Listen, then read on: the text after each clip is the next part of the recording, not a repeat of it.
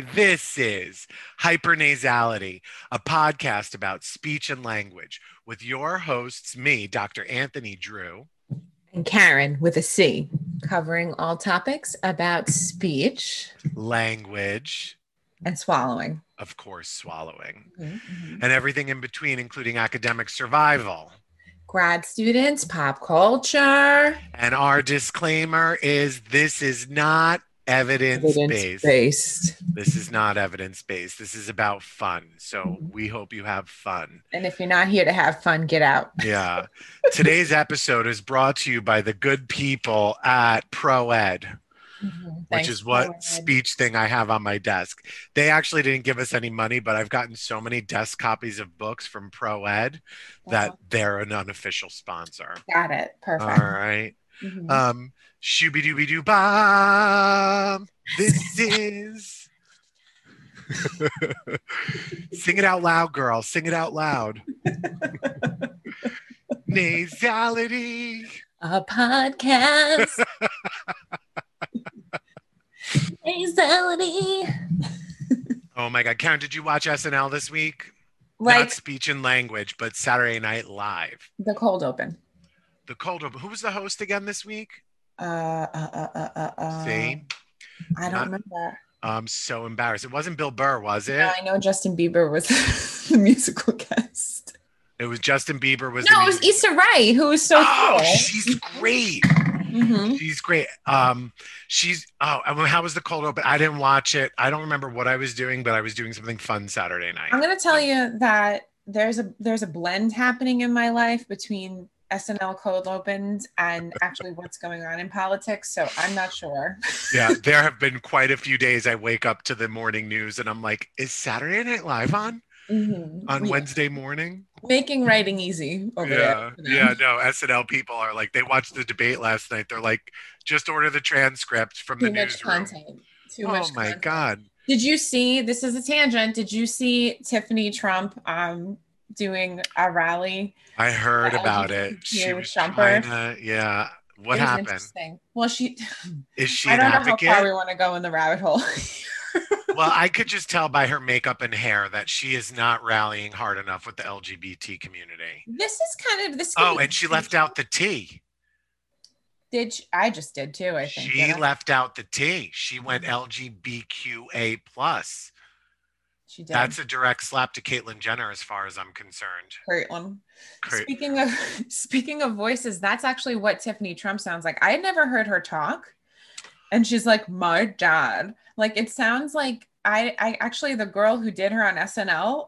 Um, She's wait, did great. you see that? That was on um, in they did a good sketch you should catch on Weekend Update where they had the brothers, and then Tiffany Trump showed up. But I didn't realize her voice was like going to be that deep, and I, I Mhm. like I don't know her look doesn't like I wasn't expecting it basically. Well, she's the odd woman out.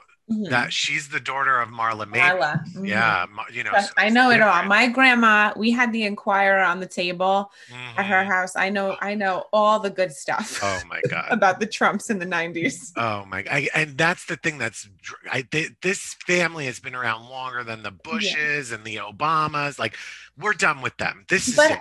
Let's make it the. I just had a thought. Do Mhm. you think people like I don't know because we're from this this hypernasal area of the country, right? Where like, Uh-huh. like Trump was a th- like more of maybe more of a thing because of where we're from. I don't know. Like I'm curious to know. Like, do people know all that? Like, do people know him? Like, is he nationally famous for the, his stuff in the like Marla Maples 1990s, or is that just because? I I don't know. Uh, I think it's a good question. So he's a page six news. Like we got the New York Post here before Right. the internet. It was just New York, but the Inquirer and the Mhm. Star, yeah, every every supermarket in America. that's right. So maybe people did pay attention. That Yeah. Oprah, Oprah's um, high low weight loss journey and Wacko Mhm. Jacko. Yeah, and like Wacko Jacko and the alien abduction, like that's my mom used to read all that stuff too. No Oh, wonder why so she's good, yeah. It's so good. Yeah, it's sit- interesting. Sit down on grandma's couch with some diet Pepsi that she. Hey, literacy is literacy. I don't care what you're reading. I don't care what you're reading. Um, So I didn't. So I did. I'm gonna tell you, I didn't watch the SNL, but I did finish The Good Place. We talked about that, Oh yeah. and I kind of loved it. It's it was really um it's like trippy, but and makes you think. I feel like the end. Yeah, yeah, yeah. It makes you think, but there was also this subtle. It's almost like they turned into random acts of kindness. Like our souls become the random acts of kindness that change the world, and I think Yeah. that's a great circle of life. It is very circle of life, and it did give me peace. I Mhm. feel like when I watched it, I was like, okay, Yeah. I feel all right about that. They brought the whole thing full circle. I think if I had more of a a, a leg in philosophy and like that kind of knowledge base, it would have been more um, cerebral for me. But I loved it. I love Kristen Bell so much. Oh, she's cool. She's a Yeah. Tish. You know that, right? Yeah, she, she's got a great voice. There was Mhm. she did Oh a yeah. she did a Elsa movie. and Anna are big in our house. So Oh, that's right. I forgot about that. She never has to work again. yeah, she's good. Oh, but she um did this musical movie called Reefer Madness. It was a Showtime original, and it was basically a musical farce about uh, marijuana, but it's called Reefer Madness because in the 30s there was like a 10 minute propaganda video about reefer making you into a wild murderous animal to like get people not to use it and so i have and they made a musical out of it that premiered the same week that the towers fell on 9-11 so the musical never got Oh. good steam in the broadway but they did a, a, a tv like a, a, a, a filmed version yeah. and she's in it and her voice is incredible She's really talented and Mhm. underrated. She can Uh, like yeah. tap dance and stuff. Like Mhm. I'm a fan. Mhm. and she seems like super nice too Yeah. which is always a delight yeah, so she had a really yeah. good. Um, have you ever listened to Conan's pod? no It's a like little. uh, you know, Conan, I, toe the line on a little bit, but I um, like Conan, you know. He's, you know, I like Conan. He's a redhead. He never had a chance and he did well, you know. he did. He's And then there's but But um, he's I super don't know. tall. He's I super get tall. like he gets, you know what it is? Maybe he brings on a lot of people from like the '90s like era of comedy. Mhm. So he brings on like there's a really funny Dana Carvey episode, but like he had Adam Sandler on, he's had Jeff Goldblum, and I don't know. There's kind of like a men's club vibe that I get a little bit from it, where I'm like, eh. Mhm. But he had Kristen Bell on one time, and she's so funny. She's like talking about how she like cuts coupons and like She's I heard that about her. stuff. a regular person. Yeah. I'm I'm so when it comes to late night, I'm like a Jim. I live and die and swear by Jimmy Kimmel, and Mhm. they must be friends because she's always covering. Like when he goes on vacation or hiatus, or when his son was born with a heart condition, yeah. all all of his crew, like Kristen Bell, hosted an episode. She's great. She's charismatic. I like her. She's I it. like Conan too. And but you're right. Like the comedy thing has this. uh There's a very broy thing to it. like the 80s 90s snl Mhm. crew there's like a dude a dude thing Yeah, yeah, yeah, for sure. Mhm. So you got some news for us, Karen. Tell us about the saliva gland. Breaking news. Breaking news. This is not evidence based. Breaking news. this is evidence-based okay Ooh, tell me. okay so this is crazy kukanuka stuff so let me see i have to i'm pulling up the article so I like cite the right folks this group of researchers in the netherlands right they were i don't know why they found it but they were doing some work and they found this hidden saliva gland in the back of like the nose throat area that nobody knew was there Like in the pharynx?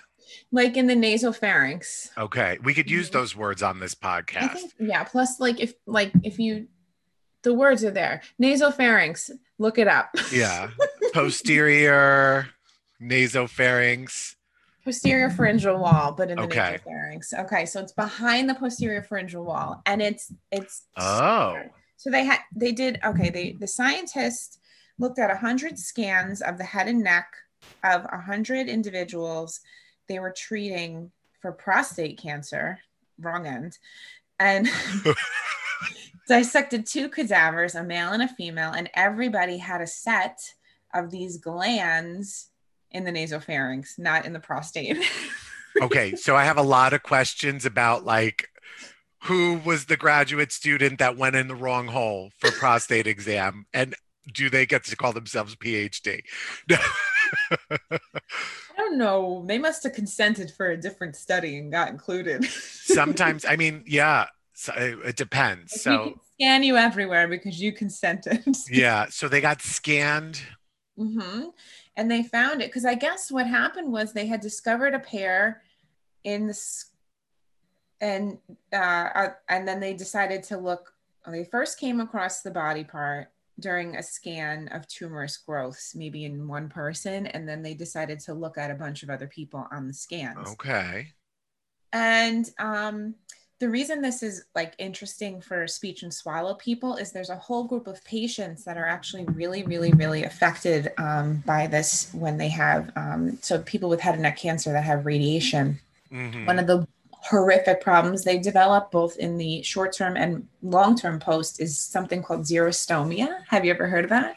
Uh, Z- how, what's the first letter? Is that an X? X. Okay, xerostomia. Mhm. I'm trying to use my little bit of Greek knowledge Mm. to figure it out without zero. What's the xero? I don't know what that is. Without spit? Without water?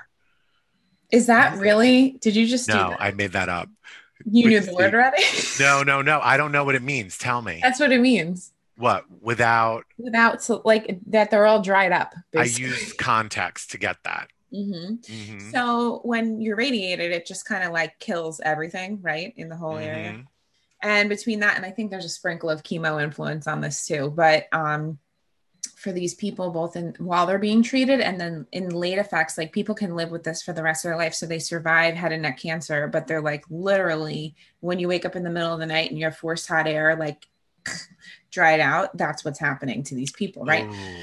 it, and on top of that like that has sensory impact and and uh, uh, they have a host of other swallowing issues and actually this is a great topic to talk about like to talk about late effects of radiation which is like a really interesting area another Mhm. time but from a clinical perspective in speech if we can be smarter about where we're directing our radiation which it's improved tremendously in recent times it's much better than like if you have a patient who's treated in the 80s 80s and 90s it's like the whole area is blown out. But now it's smarter more directed treatment right? But if they know that they need to avoid this region or, or they can preserve it at times in their surgery or in their treatment then people might have less late effects because of it. So it is really interesting. And it also made me think like what else do we have that we think we know everything? Like, how in 2020 are we like, oh, there's like something dangling back there, a, ding-a-ling behind the An extra saliva we gland. know, you know? Like, what else is there that we don't know about? It's really interesting. And it's only 100 people, but if all of them had it, Right. It's pretty I'm curious to know maybe is this something that's evolutionary, like only modern? Like, is there any way to know if, if like earlier generations of people, um, does this have anything to do with our ability to taste? And it does. Yeah, I would say so. Um, the fact that it, it exists um, brings a lot of questions of so like how it's actually producing saliva, what its contribution to this salivary gland system is, and like you know, I don't know what the, this guy's role is compared to the other ones, hmm the parotid gland and some of the other ones, but um, you do need saliva production to do two things. One is to coat the area, the mucosal lining, to, I guess, like uh, just allow um, comfort in the area. But two, saliva production actually has bacteria, uh, allows for bacteria, good bacteria, to be kind of moved all around your muc- mucosa and protect you from infection too. But just like I said before, like if you've ever had that thing when the heat turns on in your house and it's like you're like you wake up like dry, like the hangover, you know, Mhm. and you Or just a hangover. That's what I mean. Yeah, like you know, like you wake up with the dry mouth and Mhm. um, you can't, like, you can't move, right? And you can't, Mhm. ta- you can't taste anything. Like, you go to take that first sip of a drink and it like tastes weird, or it like doesn't, it doesn't taste like anything because your mucosa, if it's not um, moistened correctly, then your sensory receptors for taste, along with this, a lot of your taste comes from your nose actually too, but Mhm. um, you're going to have issues. So it creates like a lot of problems when people have this xerostomia issue for infection control purposes, but also for sensory reception, which everybody ignores in swallowing. Yeah, and I mean because the, the correct me if I'm wrong because remember I'm language, but it's also like a lot of the equipment in the in nose and throat is designed for we got to get food and air into our bodies, but we also have to protect us from like external things like COVID. One of like having you know being able to swallow that bacteria into the stomach and kill it before it infects you mm-hmm. or um, even just being able to enjoy the taste of food to ensure that you're nu- eating enough nutrients you know yeah but also if you can't taste food then you can't react to it so the sensory motor loop for swallowing is like totally shut off so anything that you need to do to actually react and manipulate the bolus and transit it mm-hmm. is not going to it, you can't do mm-hmm. it the right way. And just for our listeners that might not know what a bolus is, oh, like, yeah. can you give us a definition, a quick and dirty layperson definition? A bolus is like a ball of food or drink in your mouth. mm-hmm. For those of you that are, yeah, it's why we chew 30 times to create that little bolus. I like to think of it as packing your food in luggage to go on its ultimate journey down the That's esophagus. Correct. I love that. yeah. yeah. Take this um, with you on your journey. So, does this saliva gland have a name? They did name it. Let me see. It's like not a cool name though. Like I wish they. Well, it's it probably like the, Latin. Karen gland. It's called the. you got to discover it, girl. You got to discover no, it. They can just, so it's. I think they called it like a tubal. Let me see. Mm-hmm. it should be in quotes in the article. I I don't remember it because it was forgettable. Um, I know, but um, have you heard of umami? Mm, maybe. Okay. So this is becoming like the, the, so this is where we start branching science and pseudoscience. So you know how growing up we've always had four tastes: sweet, salty, sour, bitter. bitter. Mm-hmm. Apparently, there's a fifth taste bud that people are talking about called umami. And I'm wondering, huh? Is this a bit? No, no, no. It's a real thing. I'm like waiting talking about. It. No, no, no. If you watch any of the cooking shows, they'll say like, "I'm sensing a little umami," which is basically like the cross between Parmesan cheese and dirty feet, and it's a desirable flavor. Like umami, you would find. I think it's a Japanese, like back of the throat taste, and I'm wondering if this discovery of this saliva gland helps us taste umami. It's a savory broth like taste. And it says, especially in monosodium glutamate. Okay, but is it a taste? So, like bud? soy sauce? Yeah, but like soy sauce extra. You just said that so Jersey. The soy sauce soy extra. Sauce. soy sauce. Soy well, I, we do work in Jers. I was there yesterday all day. All day. All day. It was so nice anyway, though. So, so super interesting. And what else is in? What else is in here?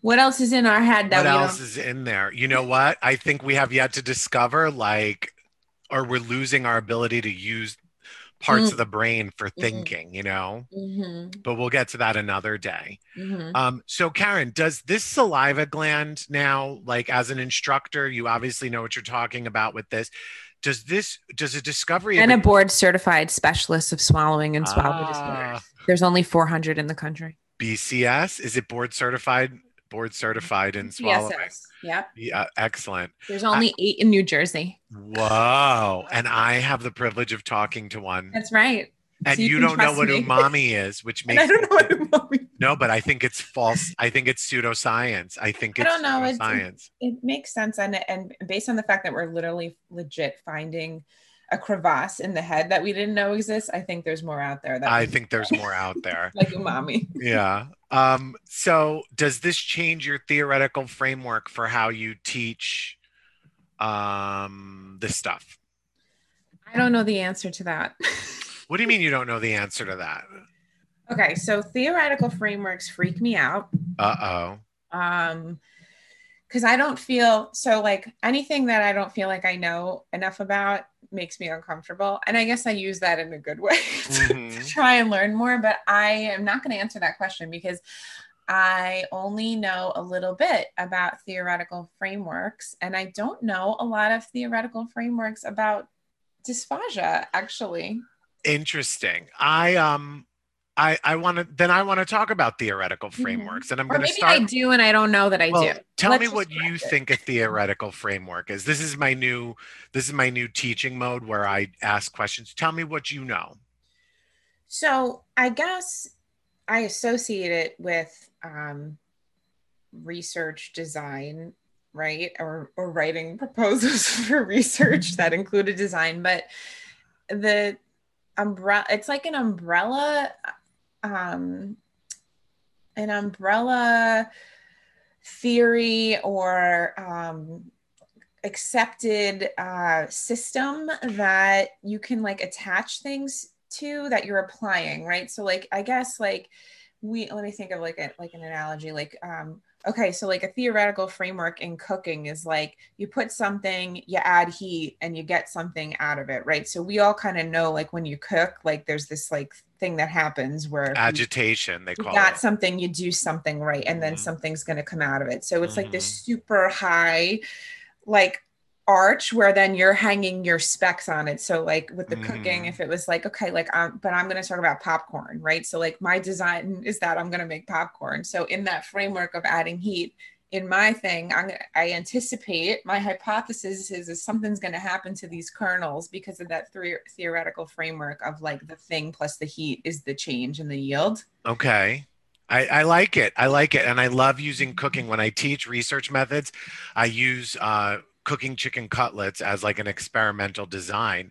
How That's do your Italian. yeah, and well, in Jersey, everybody Jersey. loves a chicken. Everyone cutlet. knows about Oh chicken cutlets at our school. I think it might be the reason why I took that job is because of the chicken cutlet sandwich that's available every day in the calf. Like Yeah. I'm like that's but so a theory the root word in theoretical framework is theory and we use theories to explain phenomena we don't yet understand. So theory and theoretical framework are kind of like we have a theory and then we apply our knowledge into that theoretical framework to operationalize it. So Mhm. I'm going to get really dumb here. I don't know anything about swallowing. Are there still four phases? Uh, yeah. Okay, why did you say yeah? It depends on who you talk to. Okay. It Mhm. depends on who you talk to. So who is is there somebody is there a camp that's 3 phases and a camp that's 4 phases? I think it's just uh, there's there's more than two camps. Let's just say. Okay. And I think So part of that is people those- don't people don't acknowledge things that, that they probably should. So each of those camps is a theoretical framework. We're Mm-hmm. Okay. operating on the theory of a four phase swallow. Mm-hmm. And so if that's what you believe and that's what you know and that's what you have data on, your question would be where does this new saliva gland fit into each of those that. phases? Um, do you know language, content, form, and use?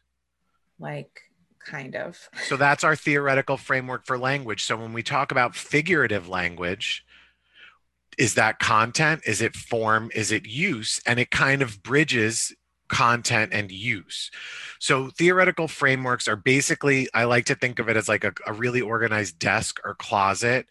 That is how we operationalize a theory. And when we learn new information, we either have to put it somewhere in the closet or the desk Mhm. or rethink the design of the closet or the desk to accommodate it. For You new- know, so discovering a new anatomical part usually means you have to adjust the framework like it flushes the major way. format. Yeah. Because now we have to accommodate for something new, or does it fit into what we already accept? Exactly. Okay. And, and if it and if you have a really good theory that you've been working on, a really good theoretical framework that you've been working on, your first line of defense is does it fit into our theory? If it does, then we've done everything right. When it doesn't fit into your theory, that's when people get volatile in the literature and say you can't accommodate for this in our theory.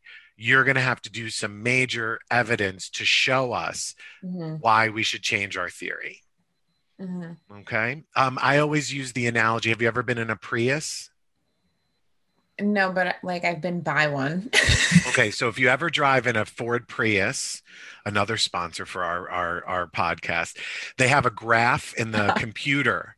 That graph is like the blueprint that somebody, some stoners around a campfire in Portland said, We're going to invent a car, man, that doesn't use gas. And they drew a picture, and Mhm. that was their theoretical framework. And that picture ended, it's no longer theoretical.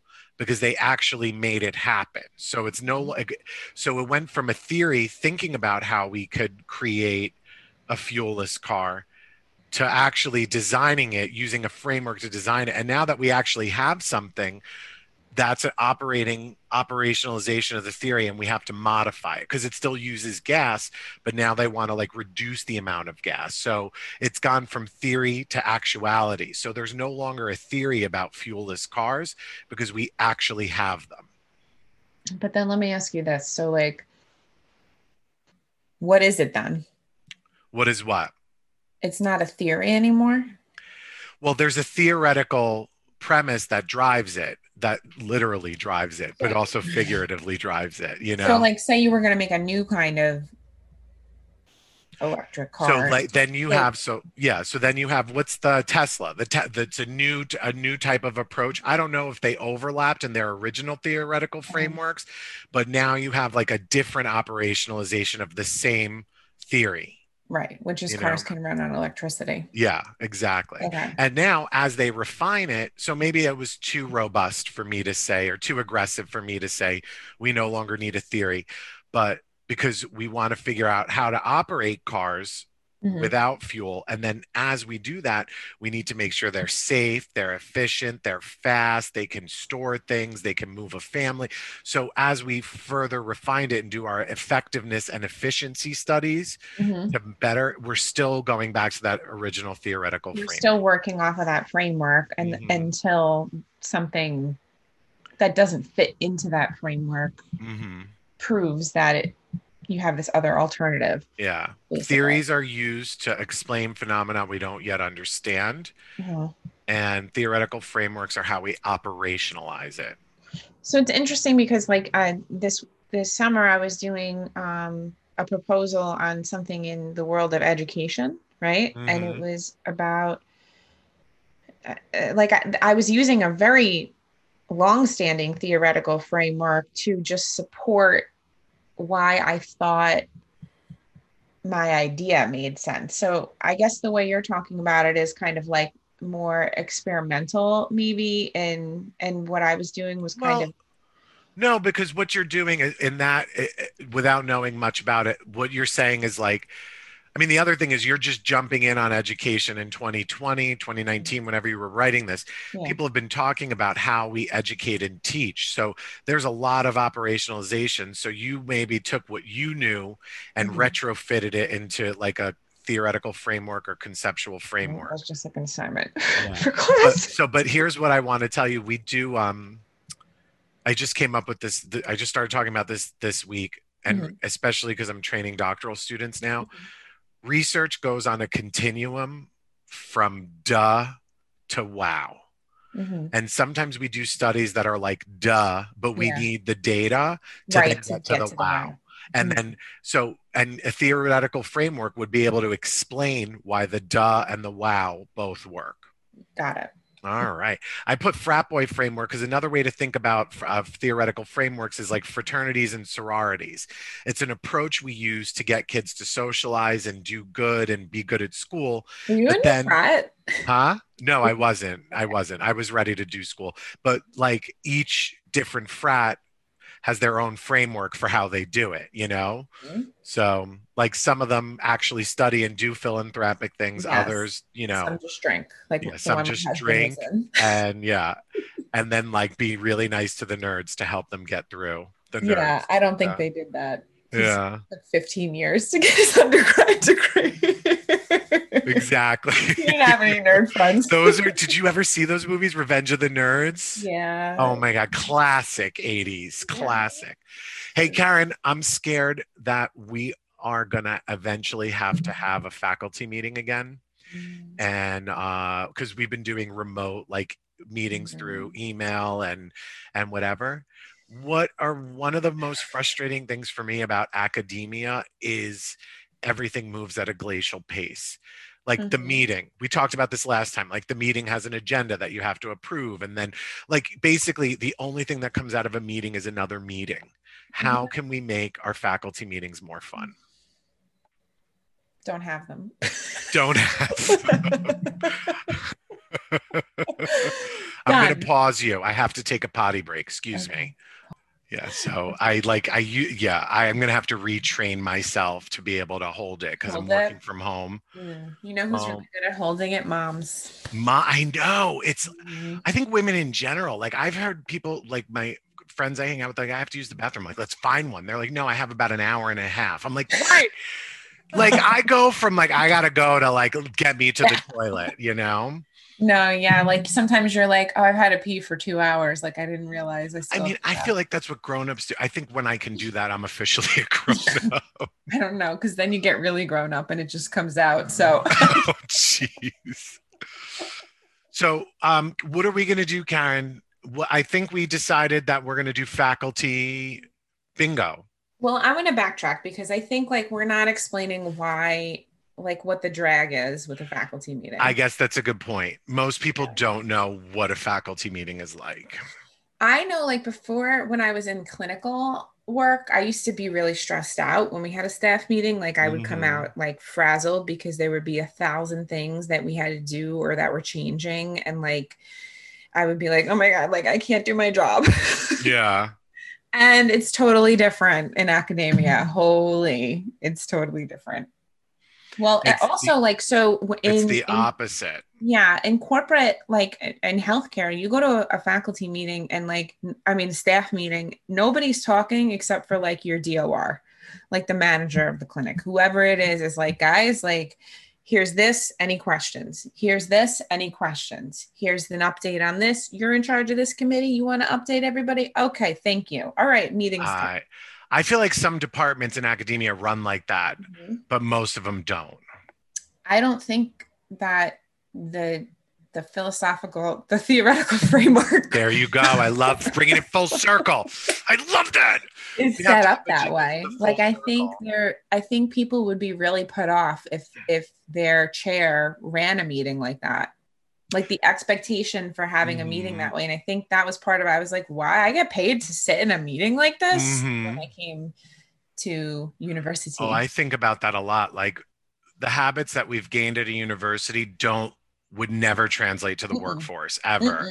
Nope. And I mean, there's also I think it's because of the shared they the shared governance they call it, which Mhm. is sometimes a farce. We're, you know, some universities allow shared governance, others are just like, this is what you're going to do. Ultimately, like, I want to have an opinion about stuff, but I don't think everybody has to have an opinion. That's the problem in academia. It's like, what's your opinion? I'm like, I have none. Right. And that's offensive. And then people make up stuff because they don't have an opinion. You didn't even think about this, you know? So, You know, it's funny. The idea of shared governance is great, but I just had this thought that you know, in academia, often we're kind of all siloed into our our niche area and Mhm. thing we teach and thing we do research on, um, and whatever our admin role is, and then we come together in these faculty meetings and want to share and and move an agenda. But of course, we're going to all have competing or um, maybe not um, productive collaboration because eh, like we're siloed all the time everybody's on, and everybody's operating on their own theoretical framework. correct and i think sometimes uh, that's why like our depart like departments and universities have goals and missions Mhm. and it's always important to remind us like that's what we're Mhm. moving towards but then everybody Mhm. also has their own individual agenda. Yes. And most professors especially if you're well i don't want to make any gross Mhm. generalizations everybody's got their own agenda. Some people are like i want to continue being productive. Others are like i got my tenure i don't need to worry about it you know i just want my job to be easy. You know i and i think that's sad. I think both you know i think there's a place for move speeding things up a little bit and moving them down a little bit but we're not going to be able to change that karen. So what can we do to Mhm. make and we don't we're not just talking about like our department. We're talking about the school the unit any meeting. I want Mhm. a template for fun for any meeting in academia. Well you know there's like certain things that always happen. You mean Right. like captain obvious? Yeah like somebody who says what somebody else said. The restater the restater or like the person who really has nothing meaningful to contribute but wants to make Mm. sure that everybody knows that they are excellent Oh, the tangent share. yeah. I mean, I actually want to put names to all of this, but we'll do that off off recording because Or the like, who has a bigger, you know what person? oh, a spitting contest, Yeah. a spitting contest, a good old fashioned spitting contest. hmm And then there's like the person who like doesn't want to be there. And actually, this is somebody I prefer. Doesn't want to be there. Doesn't contribute. I mean, I like. Yeah. People get. I think people get mad. I'm like, I'm voting with the majority. Why? Because I don't have an opinion about this, right. You're and I trust my colleagues. Yeah. hmm There's that. There's like now in remote, there's like all the funny stuff like The kids kids. around. I mean, it's like I well, it's so funny because the the loudest screaming children, like it comes from people. I'm like, I I get it. I know why that kid's screaming. sense.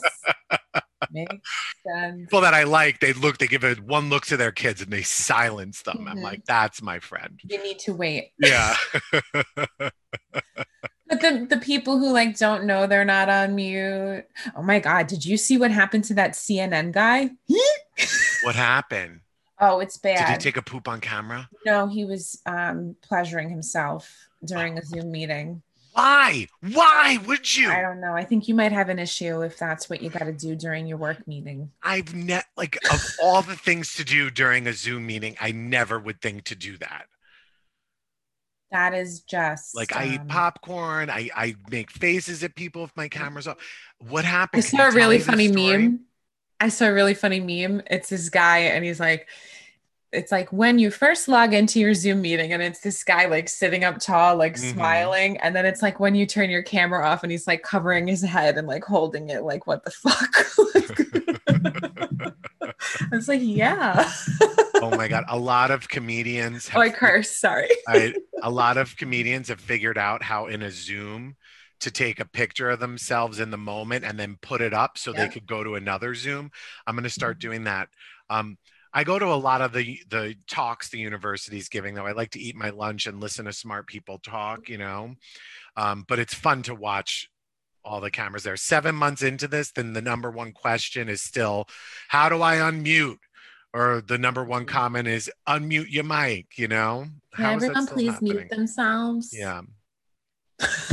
And it's just the opposite. It's so funny. So, So, what I gonna- think yeah. what I think we need to do is create a grid Okay. and get some little candy corns or Hershey kisses Mhm. and print the grid. And during the faculty meeting, we use it like a bingo board.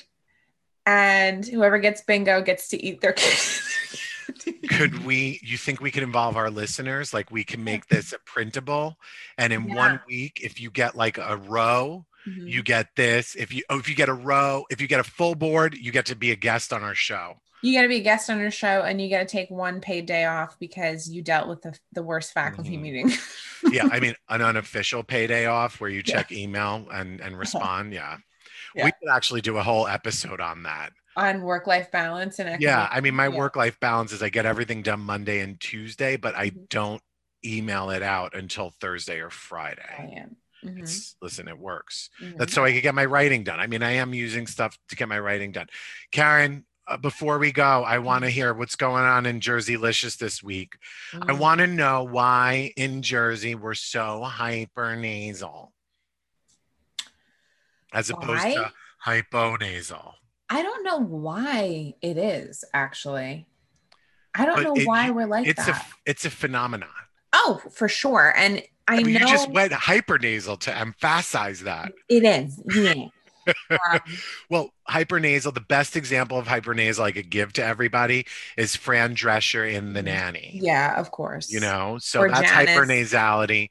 Friends. Janice, oh, from Friends, yeah. Oh my God. Dan LeBay. But um, I hate friends, by the way. Me too. Let's It's not funny. never, it's not, it's not. Um, How do you feel sorry, about guys? Sein- How do you feel about No. Seinfeld?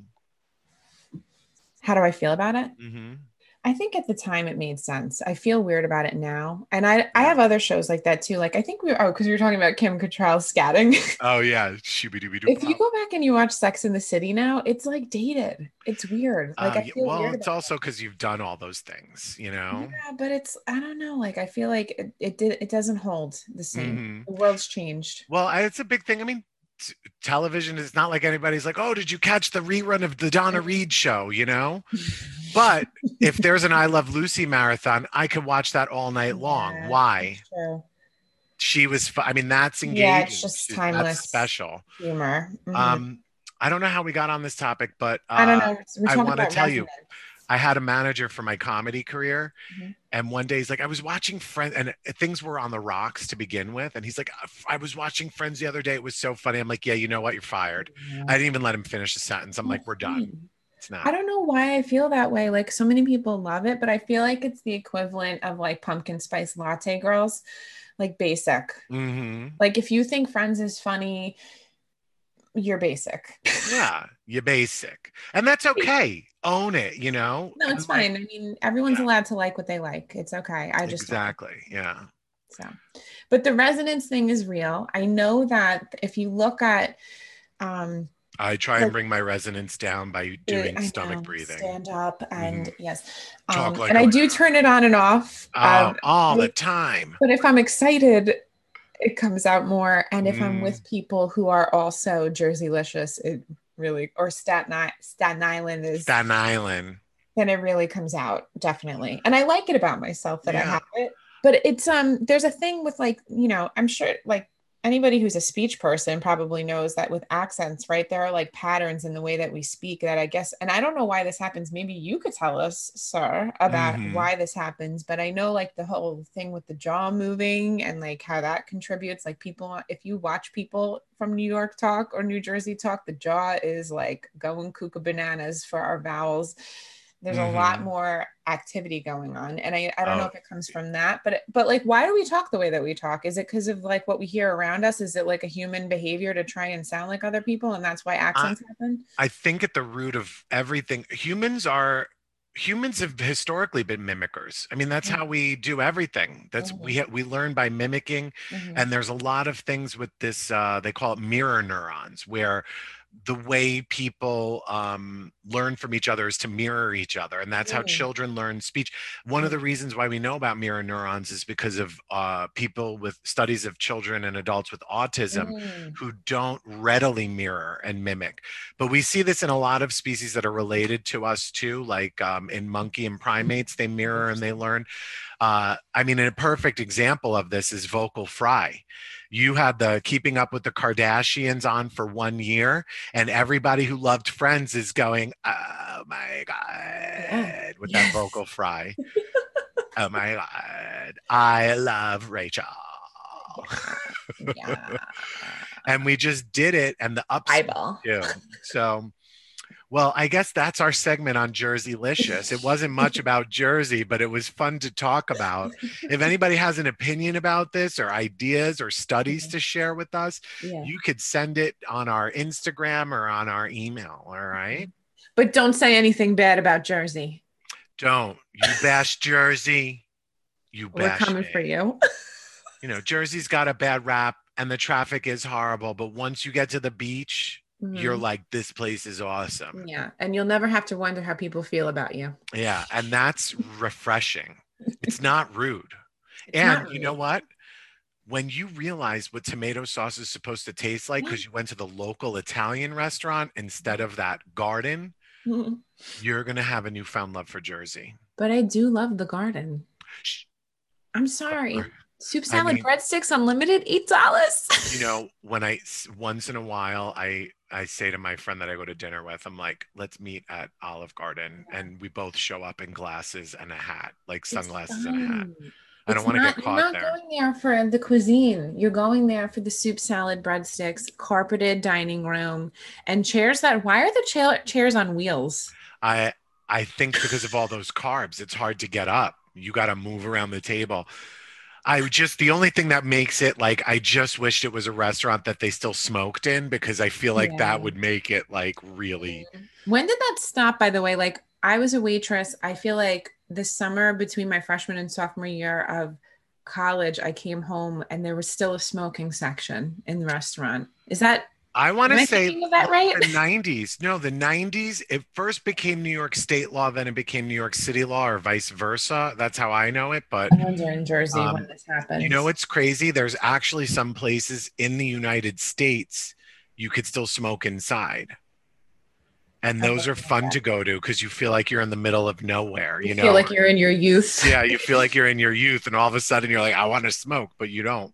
And in Japan, Air Act, New Jersey, 2004. I mean, that doesn't seem like it seems like a late, a late arrival. Like we've known cigarettes are bad probably since the 50s when they were advertising them. Yeah, I'm right. It, this was happening when I was a waitress in college because they didn't enact it in restaurants until 2006 in Jersey. Wow. So Jersey. So Jersey. Jersey has to be extra. Because what? Don't you tell You me I can't smoke you- a cigarette. Telling me I can't go and have a bowl of pasta and wine and smoke. I got to go Come on. outside in the cold and smoke. How dare you? I'm over here. It's fine. um, I went to Japan and they you could there's smoking sections in the restaurants Oh, there, and it's disgusting. surprising. Yeah, I'm really surprised by that, yeah, but like Like, growing they're up, so I would always sit in this. Yeah, right? As a country, they're aren't they super? I've been to Asia a couple times. They're big smokers there. Really? It's it's a big thing. One of the worst head and neck cancer patients I ever had, like one of the youngest ones I ever worked with. He came super, super loaded, wealthy dude came to be treated by us um, from China. wow. And but he was so young, and I was like, oh my gosh, like, and it was Mhm. squamous, so it was, and he had been like a heavy, super heavy smoker. It's interesting. Yeah. It's Mhm. and it's gross. Like I I would get home and I would my clothes stunk Mhm. of cigarettes. I hadn't Yeah. felt that since the Like 90s. bowling alley smell. Yeah, Yeah. yeah, yeah. Um, well, I think that's our On that note, On that note, I'm gonna go smoke a cigarette. I think. Why not? Just kidding. Just kidding. Could you imagine a speech pathologist that smokes? There's always one at ASHA, and I'm always like, why? like standing alone Yeah, well, I the used to smoke, so it used to be me, and I would find like the one or two lone smokers You're behind like, the "Come on." convention center. I'm like, let's just do it. And In- now I'm like, in undergrad i did like i thought i was cool with my menthol and camels oh, delicious. but that like buzz that like cup of coffee cigarette buzz that you get in the morning Mm. zoo, like it feels it's so a stimulant. Oh yeah, you're like, I could take over the world. yeah i miss Yeah. that like And a then it- walk and a cigarette it- and a coffee to class You It's gotta smoke feeling. for like, you gotta not smoke for a week to get that. get buzz. that yeah, i was like smoking like six cigarettes a day like it wasn't it wasn't a problem yeah, i was That's never good. addicted yeah. so Oh, I'm uh, yeah. yeah All right. What are we gonna? Uh, we need a show tune. So hypernasality. Mm, i'm trying to think of if there's like a show tune. Hypernasality. Nasality. You got to go into it. Hypernasality. Kiss today, goodbye. Hypernasality. A podcast on speech A and language. on speech and language. We this has been a delight to entertain you. I'm Dr. Anthony Drew. And I'm Karen with the C. Until next time, keep it hypernasal. Okay, bye. Bye.